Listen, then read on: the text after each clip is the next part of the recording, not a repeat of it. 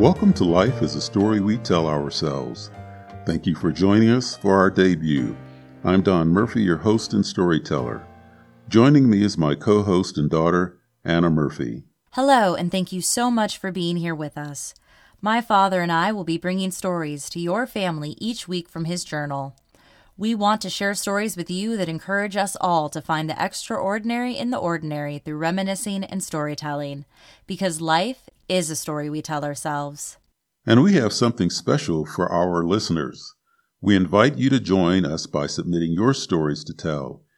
In a future episode, we will let you know how you can audition your stories to be featured on the podcast Life is a Story We Tell Ourselves. Subscribe to the podcast and you will receive regular updates. Our first podcast is a story that pays homage to mothers, but with a twist that will have you in stitches. Listen to this Mother's Day memory from my journal about a culinary calamity. I have watched TV cooking shows in amazement as chef after chef or contestant after contestant heaped praise upon and gave credit to either their grandmother or mother for their cooking prowess. My mother and grandmother could not cook worth a lick, but they did inspire me never, ever to cook that badly. I was 15 years old as I stood watching my mother attempt to make a chocolate layer cake. I don't know if she really liked to bake or not, but I do know she belonged to a number of women's clubs the Ministers' Wives Union, the Baptist Missionary Society, the PTA, and yes, back then it was all women, and others that required her to take baked goods to parties and meetings. But on this occasion, I believe she was trying to bake for the family. I was the only family member brave enough to watch the baking disaster unfold. It started out well enough with the mixing of the batter, me licking the beaters, and the eventual smell of something wonderful in the oven. Two pans emerged that looked wonderful at first glance and cooled to icing readiness. They didn't fall, they held their shape, but it was not an even shape. So uneven did the shape of the layers prove to be that once icing commenced, it became apparent that the cake listed to one side, a lopsided, chocolate leaning tower of Pisa that refused to be straight no matter how my mother tried. For some time she was calm, too calm if you knew my mother, nudging the cake to erectness, slowly applying the icing, even taking the layers apart at one point to apply more icing between the layers to coax the cake to its proper stature. Suddenly, in a fit of frustration, my mother picked up the plate that held the cake and body slammed it down on the table. I was not surprised or shaken. I knew my mother all too well. My father appeared, but knew better than to try to offer any kind of solace. She disappeared into her bedroom, and I didn't see her for several hours. I knew she would emerge when it was time for the I Love Lucy show. My mother had a beautiful operatic voice, and you could hear her laughter a block away as the comedic shenanigans of Lucille Ball soothed away the pains of another culinary calamity. But just because my mother could not cook did not mean she was not talented in other areas. She could sing like the best of the opera divas of her day and was better than average on the piano. But her real talent was growing roses and bird of paradise. She kept a small but robust variety of roses. However, at a young age, she developed congestive heart failure, and when she could no longer care for her roses, she chose me to tend her garden, and I loved it. Today, in our home, I have a rose garden dedicated to, to the memory of my mother along with many bird of paradise that are always in bloom. It's a legacy worth far more than chocolate layer cakes. That's such a beautiful story about my grandmother. Thank you for sharing that with us, Dad. And a happy Mother's Day to all the families out there, and a special happy Mother's Day to my mom. Now, Dad, you've told a lot of stories over the years, but one that's timely right now is about prom season. Families across the country should have been preparing for prom. Instead, they've been sheltered in place for incredibly long periods of time. While prom is a meaningful experience and a rite of passage, sometimes not going to prom can be an adventure of its own. I know you didn't attend your senior prom, but found meaningful memories nonetheless. So why don't you tell us about what happened when you planned to go to your prom? My senior prom was the same week in the early spring of 1968 that Martin Luther King was murdered. Brenda Hatcher and I had been friends since our junior year when we met on student council. I was junior class president, and Brenda had taken my place as class representative.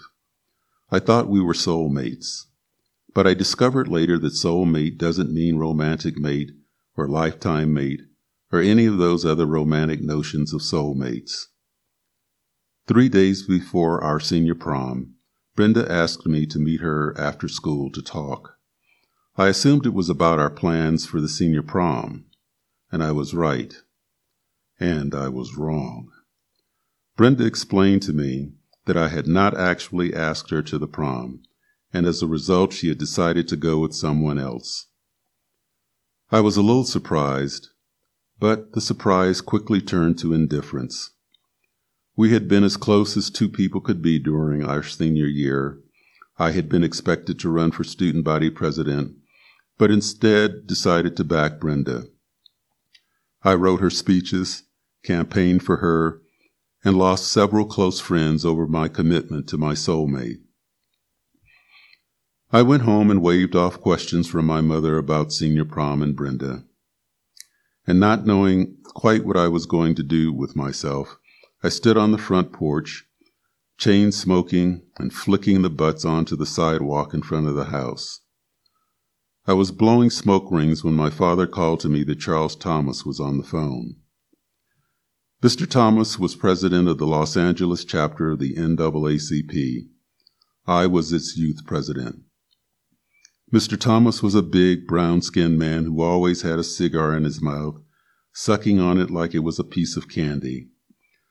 I had recruited a naive but dedicated group of activists and protesters and Mr. Thomas wanted me to gather up my courageous crew and come with him to Las Vegas, where we would join the picket line of culinary workers and maids who were protesting for fair wages and reasonable working hours. So, instead of going to my senior prom, I activated our phone tree, in this case, me calling about 50 teenagers, and got about 10 of my fellow fighters for justice to agree to follow me and off we went through the desert to Las Vegas. My little crew was motivated by a sense of adventure and anticipated fun as much as a fight for justice. So when we arrived in Las Vegas, the first attractive novelty was the vibrating bed in our motel rooms. The excitement and hormonal chaos caused by the sex bed soon turned to business. We were all called to join the picket line. In the hot, oppressive Las Vegas sun, we held up our signs and marched around in a circle in front of the hotel on a section of the strip in quiet, resolute protest. Little Pam Hayes nearly fainted and had to be taken inside for relief. Charles Thomas appeared beside me and pulled me from the picket line. I was part of the leadership, he told me, and I had to join him and other civil rights leaders in a meeting with management who had agreed to negotiate. I followed Mr. Thomas to a dimly lit meeting room in a hotel whose name I've long forgotten. I sat with other civil rights leaders and hotel workers at one end of the table. Hotel management sat at the other end. But these were not your college educated, clean and shiny hotel managers that you see today. To me, they all look like hardened gangsters, and not the kind you see in the movies, rather the kind who you know at a glance would kill you if it would benefit their cause. At the other end of the table, across from me, sat a mountain of a man who was the equal to the gangsters that sat at the other end of the table. But this was no gangster. I recognized him immediately as Charles Evers, the brother of assassinated civil rights activist Medgar Evers, who was shot in the back by a white supremacist in the driveway of his own home. I don't remember much from that meeting except the impression left upon me by the face of Charles Evers.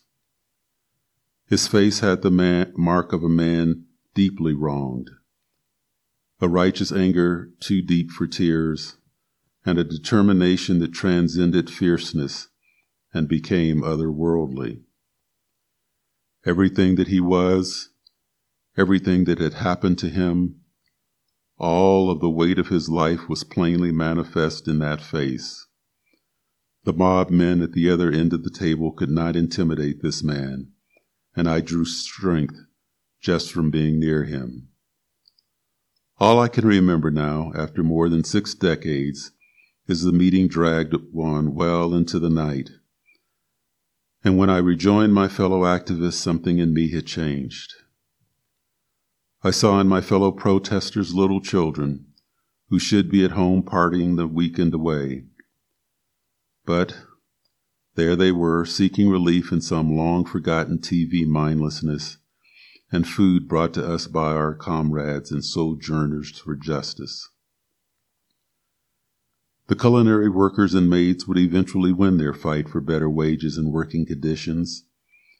Many years later, when my children attended their senior proms, after the obligatory prom pictures and the admonitions about safety and curfew, I would find a quiet place and recall the face of Charles Evers and tearfully mourn the death of his brother Medgar, who was only 38 years old when he was murdered by a cancerous evil that infects America to this day. He now rests in Arlington National Cemetery with full military honors. Thank you for sharing that story from your journal, Dad. You know, I didn't hear all of that story until long after my prom. I had such a typical prom experience, and that experience was meaningful to me. I hope that all those high school students out there choose to do something meaningful in their own ways. In retrospect, you can clearly see how your life becomes a story. Thank you for sharing your stories with us. Well, that's it for this week. Thank you for listening to the debut episode of Life is a Story We Tell Ourselves. Please remember to subscribe and share with your family and friends. You can also find us on the web at lifeisastorypodcast.com.